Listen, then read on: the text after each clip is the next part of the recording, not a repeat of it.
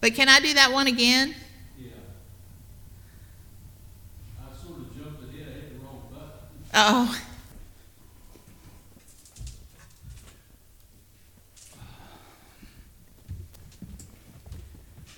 If you have your Bibles, you can turn to Psalms 139.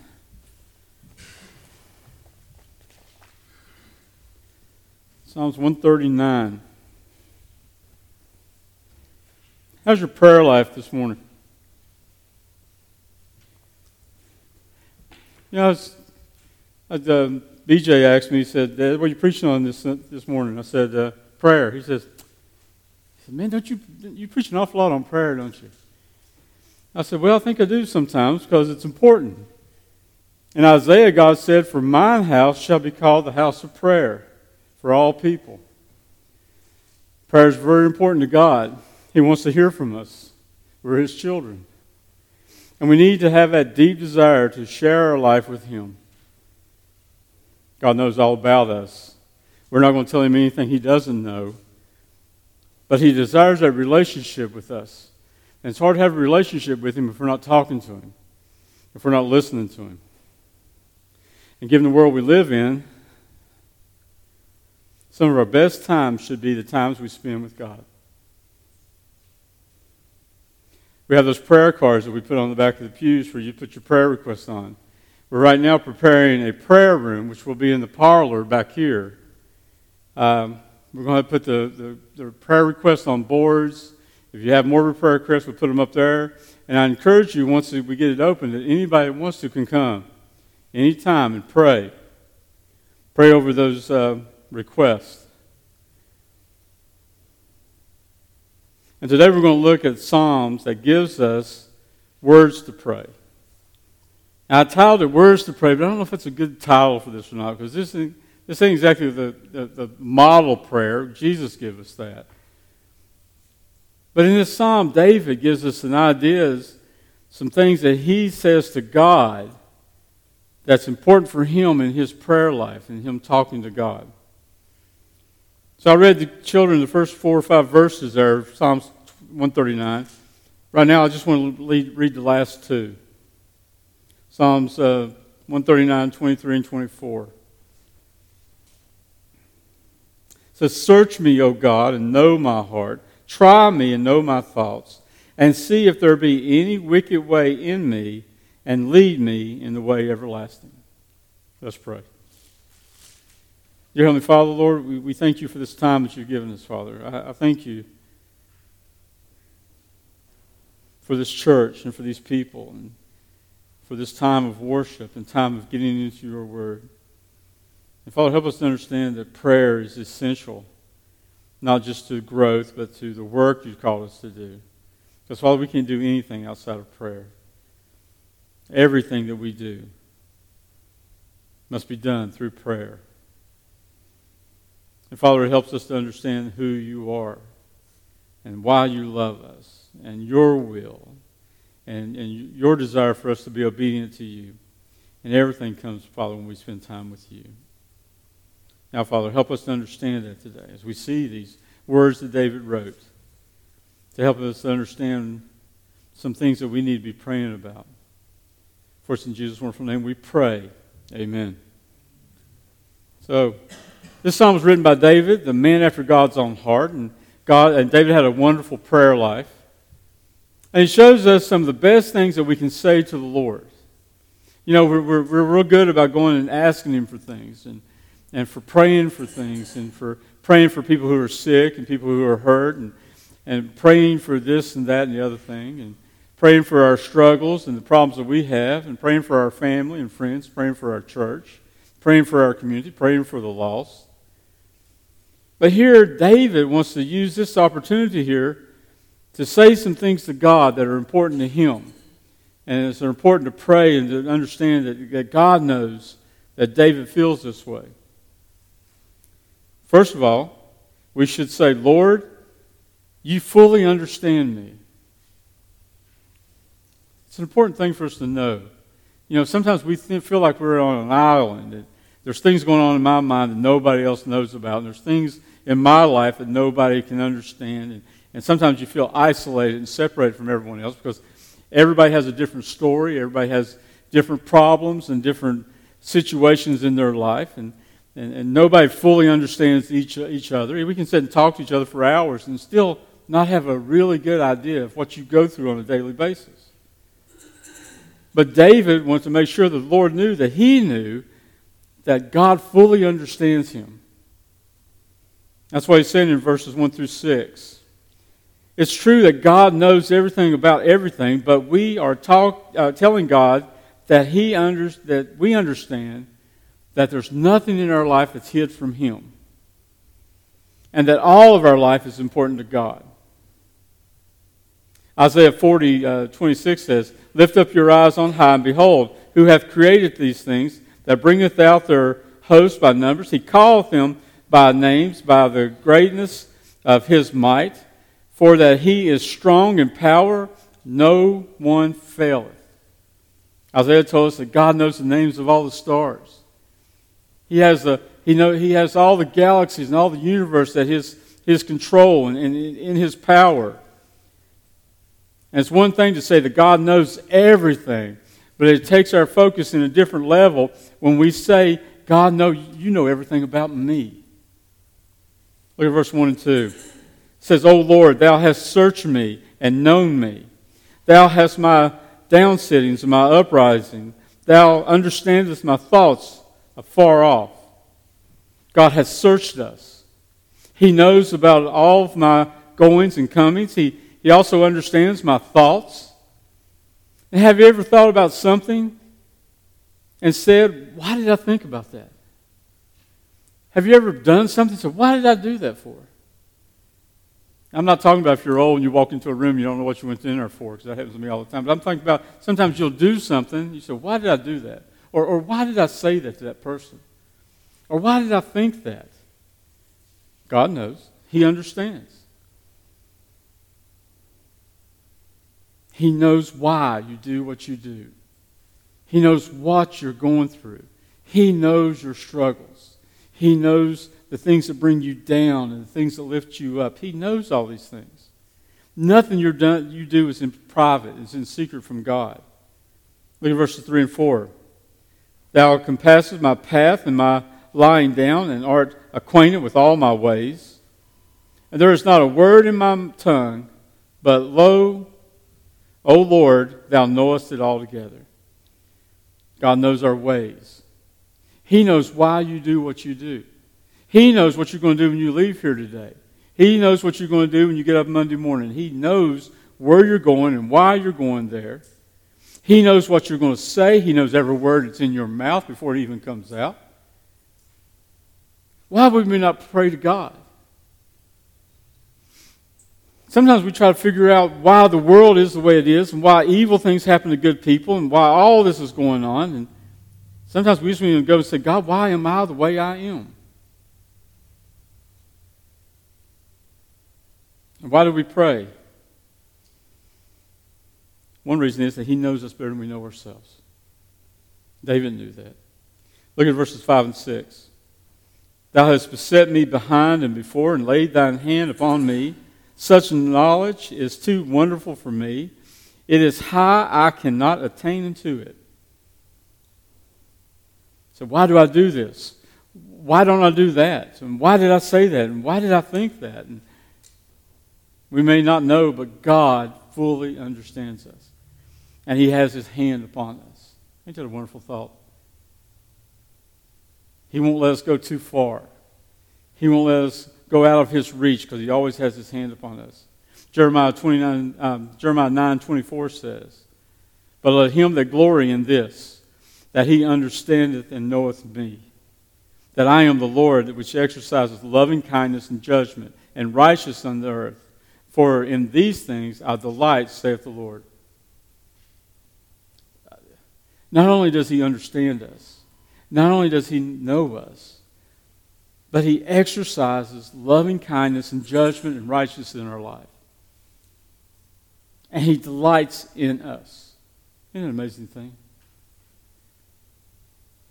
I'll be honest with you, uh, there's very few days where I do anything that he should delight in. But the Bible says he delights in us.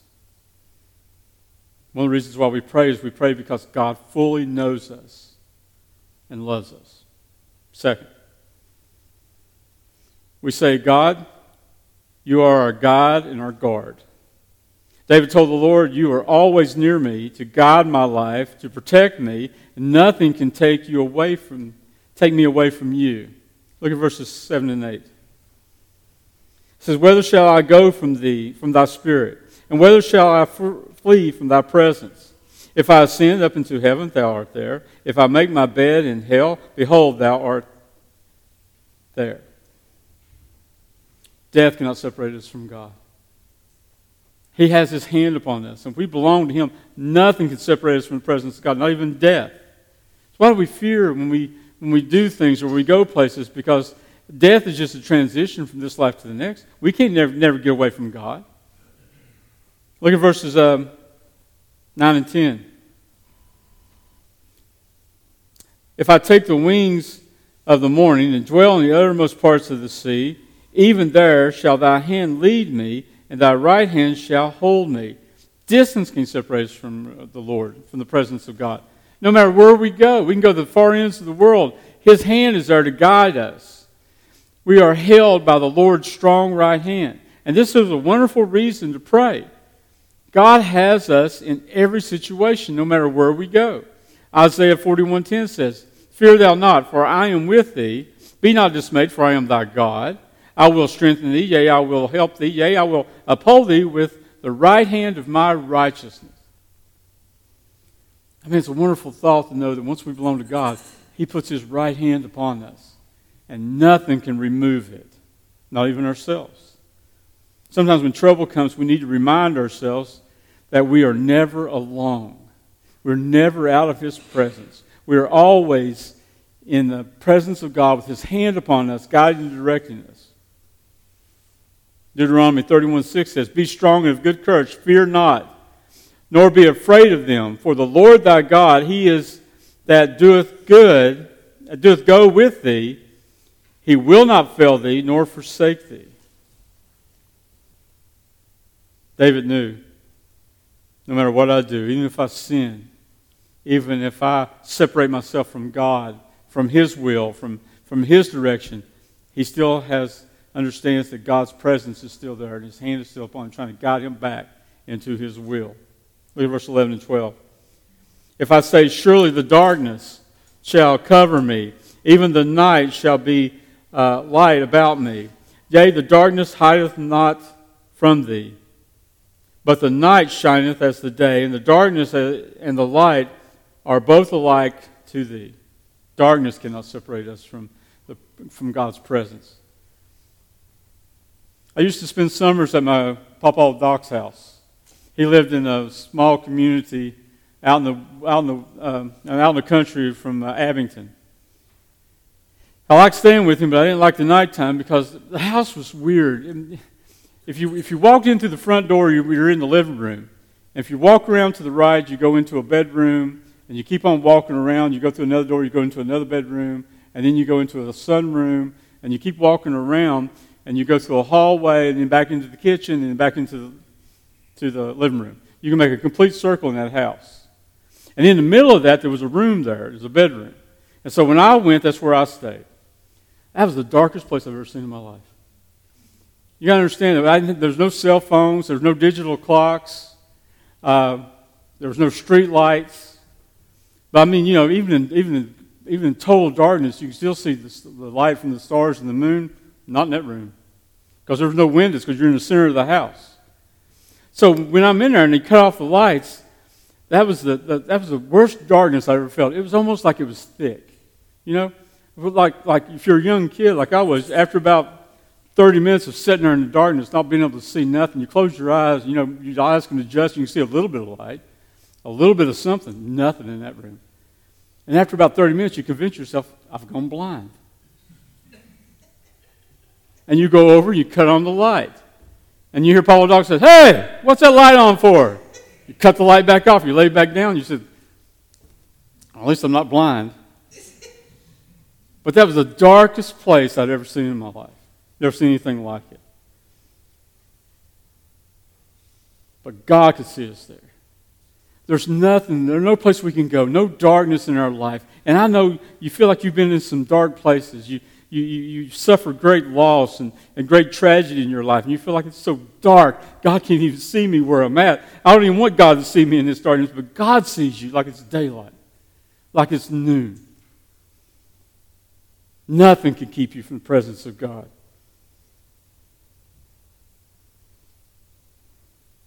Psalms 32 and 8 says, I will instruct thee and teach thee in the way that which thou shalt go, and I will guide thee with mine eye. David knew. David knew. He said, There's times in my life where I can't even see. I can't even see where I'm going to go. I can't even see the light at the end of the tunnel. I can't see no good in my life at all. And God says, That's okay. I can see with my eye. You take my hand, I'll lead you to where you need to go. You don't need to see because I can see. God is guiding and protecting even when we can't see. And prayer reminds us that God knows us and is always with us to guide and to guard. Third, David tells God, You made me. Look at verse 13. Verse 13 says, For thou hast possessed my reins, thou hast covered me in my mother's womb. He says, God, you formed me. We are a physical miracle created by the power of God. We are not here by fate, by chance, by luck, by accident. Our life is a wonderful gift from God. All those precious children you've seen up here, I hope they understand that they're not an accident. They're not, they're not a problem. They're a, they're a complete blessing from God.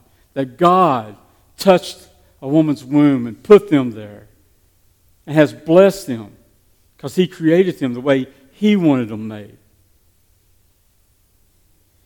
Isaiah 43 7 says, Even every one that is called by my name, for I have created him for my glory. I have formed him, yea, I have made him. You know why God wants those children to hear, wants to hear from them children in prayer? You know why God wants to hear from us in prayer? Because He made us for His glory.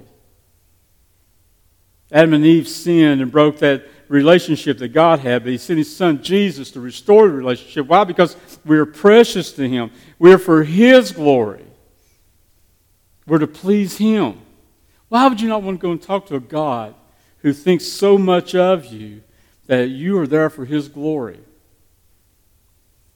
Look at verse 14 and 15. I will praise thee, for I am fearfully and wonderfully made. Marvelous are thy works, and that my soul knoweth right well. My substance was not hid from thee when I was made in secret and curiously brought in the lowest parts of the earth. He says, I'm fearfully and wonderfully made. We are a complex, marvelous creation made to bring glory to God. We are formed by Him. The Bible's real clear about that. He just didn't speak and man was made. He picked up soil and blew the breath of life into it and created, molded man out with his hands. We're special to him. We pray to him because it's the one person we can go to that every time we go and talk to him, he's glad to see us.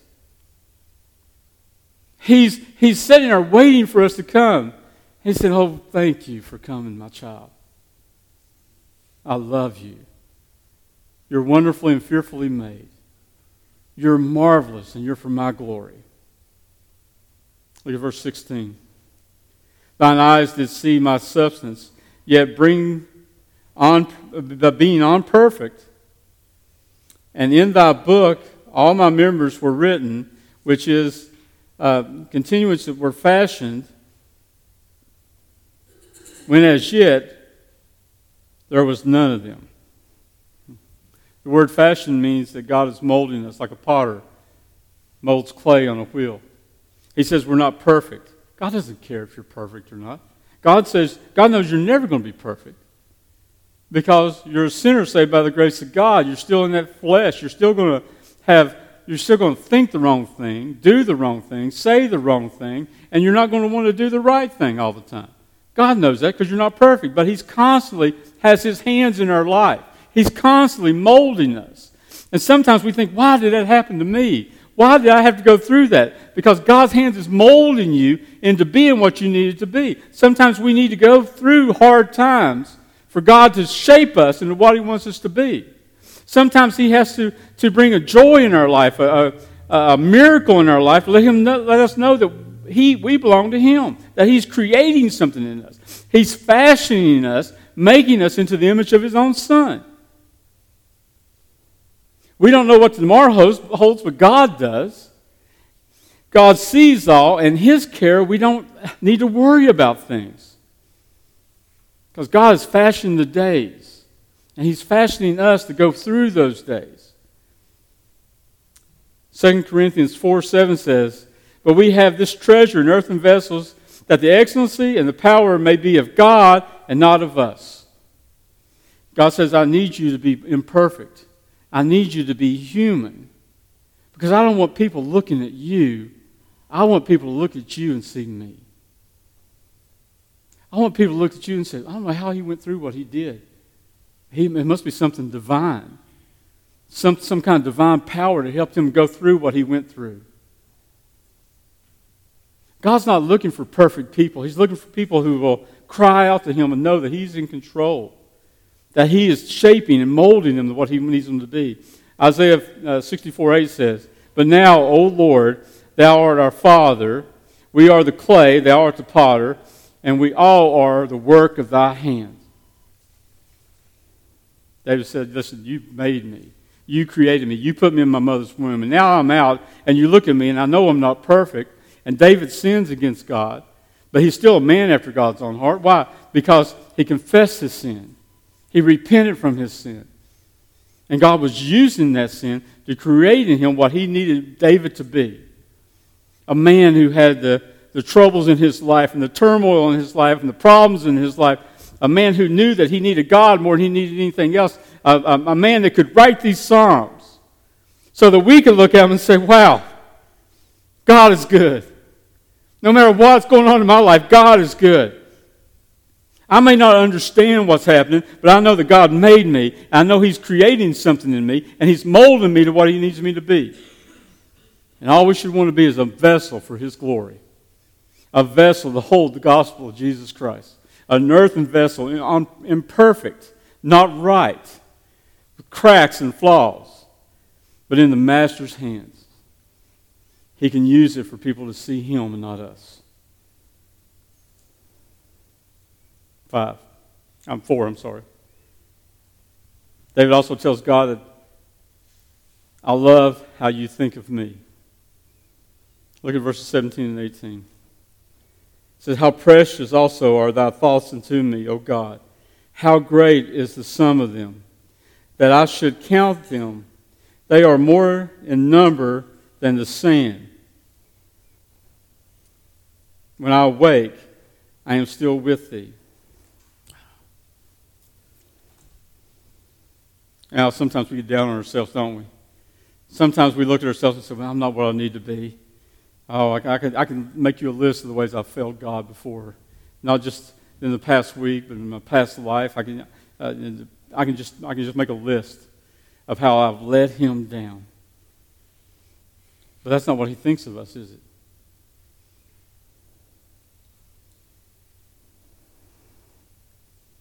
David was not upset that God knows all about him, all his faults and all his problems, all his sins. There's a great feeling knowing that we are precious to God. I, had a, I talked to a young man before, uh, not too long ago, and I told you all about this, but he was worried that God was angry with him because he didn't come to church. And I had to reassure him, let him know that God doesn't think that way about you. You're precious in God's sight. You're precious. He has great thoughts about you. He has thoughts that he has a heavenly home that you're going to go to where you'll never suffer again.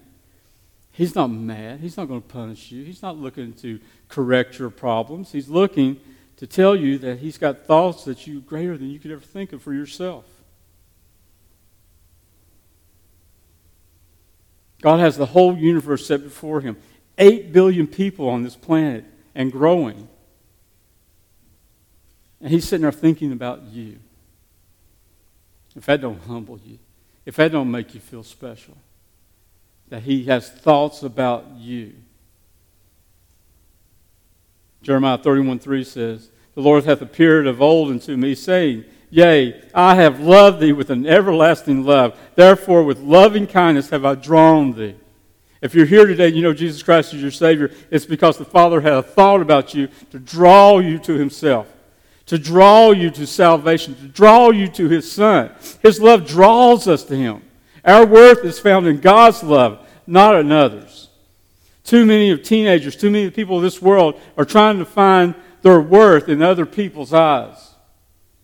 They look at social media and all these influencers and, and, and they, they find value of what people think and say about them. There's no value in that.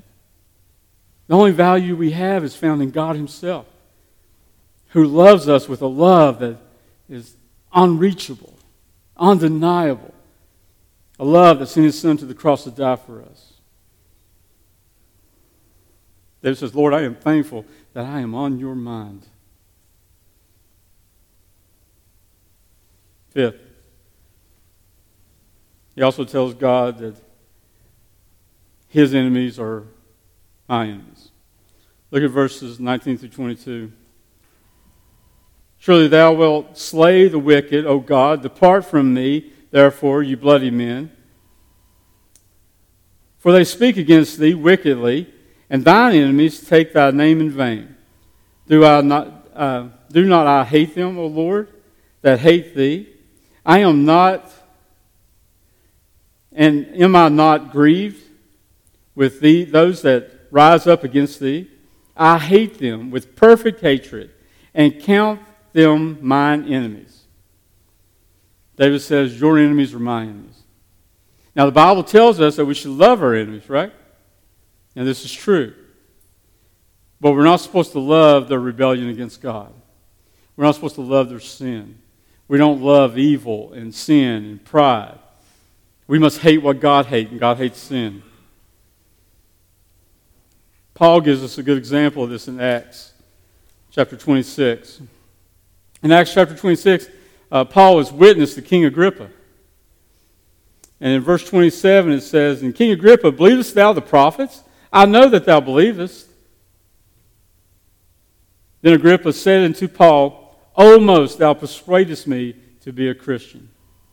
And Paul said, I would to God that not only thou, but also all that hear me this day were both almost and altogether such as I am, except these bonds. Paul was pleading with King Agrippa. Says, You believe the prophets, King. I know you believe them. You, you know the Bible. You know the Old Testament. You know what it says. You know what the prophets are written. You, you believe. And he tells Paul, says, Paul, you almost convinced me. You almost persuaded me to believe. Paul didn't hate him because he arrested him. Paul didn't hate him that he's going to send him to Rome. Paul hated the fact that he would not believe. He said, I would wish that you and everyone that hears me would be like me, not arrested and not in bonds, but that you would be like me, knowing that Jesus Christ died for your sins and that you can have eternal life with a relationship with Him. Paul knows that we were all once enemies with God. He says in Romans 5 uh, 9 and 10 says, Much more than being now justified by His blood, we shall be saved from the wrath through Him. For if, when we were enemies, we were reconciled to God by the death of His Son, which more, being reconciled, we shall be saved by His life. We know what it's like to be enemies with God. Before being saved, we're all enemies with God. Because it says if you're not serving God, you're serving Satan. And we don't wish the destruction of anyone. But we hate the rebellion. We hate the sin. But we show them God's love. We started a, a, a, lesson in our Sunday school class about witnessing, about sharing our faith with people. It's the most important thing we can do. If you hate what God hates, then your desire is for them to not be enemies with God, but to be friends with God, to be children of God. Romans 12, 19 through 21 says, Dearly beloved, avenge not yourself, but rather give place unto wrath. For it is written, Vengeance is mine, I will repay, saith the Lord. Therefore, if thine enemy hunger, feed him. If he thirst, give him drink. For in so doing, you shall heap uh, coals of fire on his head. Be not overcome with evil, but overcome evil with good.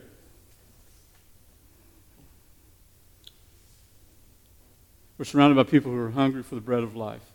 We should feed them. We're surrounded by people who thirst for that living water that we have an abundance of. We should give them to drink. God's hatred for sin should be the driving force to love the sinner. It should be our driving force to be proclaiming the gospel, to sharing our faith, to, to telling someone about Jesus Christ. But in doing so, there's no friendship with the world. James told us in James 4, verses 1 through 4 says, From hence come wars and fightings among you. Come they not hence, even uh, of your lust, that war in your members. You lust and have not. You kill and desire to have and cannot obtain. You fight and war, yet ye have not, because ye ask not. Ye ask and receive not, because ye ask amiss. And ye may consume it upon your lust. Ye adulterers and adulteresses, know ye not that uh, the friendship of the world is enemy with God? Whosoever, therefore, will be a friend of the world is an enemy of God. The Bible tells us all the time in different places where God, where Jesus went and had dinner or, or ate with uh, sinners and publicans, and he would go there, and, but he went there because he loved them. He didn't go there to participate in their sin or to rejoice in their rebellion against God. He went there because he had something better for them. And we're not to love the world, but we're to love the sinner. So tell God that your enemy is, that his enemy is your enemy. And finally, David tells God to keep your hand on me. David, who killed Goliath, who became king, who done so many wonderful things, he knew that he was just one step away from going away, going his own way. He was just one sin away from separating himself from God. And he's begging God here, said, God, please keep your hand on me. He ends where he begins. He's telling God to keep doing what you're doing in my life. But David wants to go farther and deeper with God. Look at verses 23 and 24 again. It says, Search me, O God, know my heart, try me, and know my thoughts, and see if there be any wicked way in me, and lead me in the way everlasting. He's pleading. He says, Search me, lead me, guide me, reveal to me what's there that doesn't please you. Help me to be better than I am. Help me to be more serving to you. Help me to be more obedient to you. Lead me to heaven. There's a warning here. If you pray for God to search you, be ready for what He reveals. Listen, that, that's hard to pray. You're saying, Search me, O God. God already knows you. But you're telling Him to search you because you want to know what He sees. One day we'll stand before Jesus and we'll give account of everything we've done and everything we've not done. But it's something for you to say, God, Search me. Try me. Know my heart, my thoughts, and see if there's any wicked way in me. God molds us and shapes us into the image of His Son, but be ready to repent and to follow God's lead when He puts His hand on you. Jesus took our sins on the cross and when He died for us. Now we will, He will lead us to the way everlasting. But on the way, sin can creep into our hearts. Wickedness can come in there. We may look at the world in ways we shouldn't look at the world. We may hold some sins as not as bad as other sins. And he's saying, Lord, no. Reveal to me any wickedness in me. Reveal anything in me that you don't like. And mold it out of me.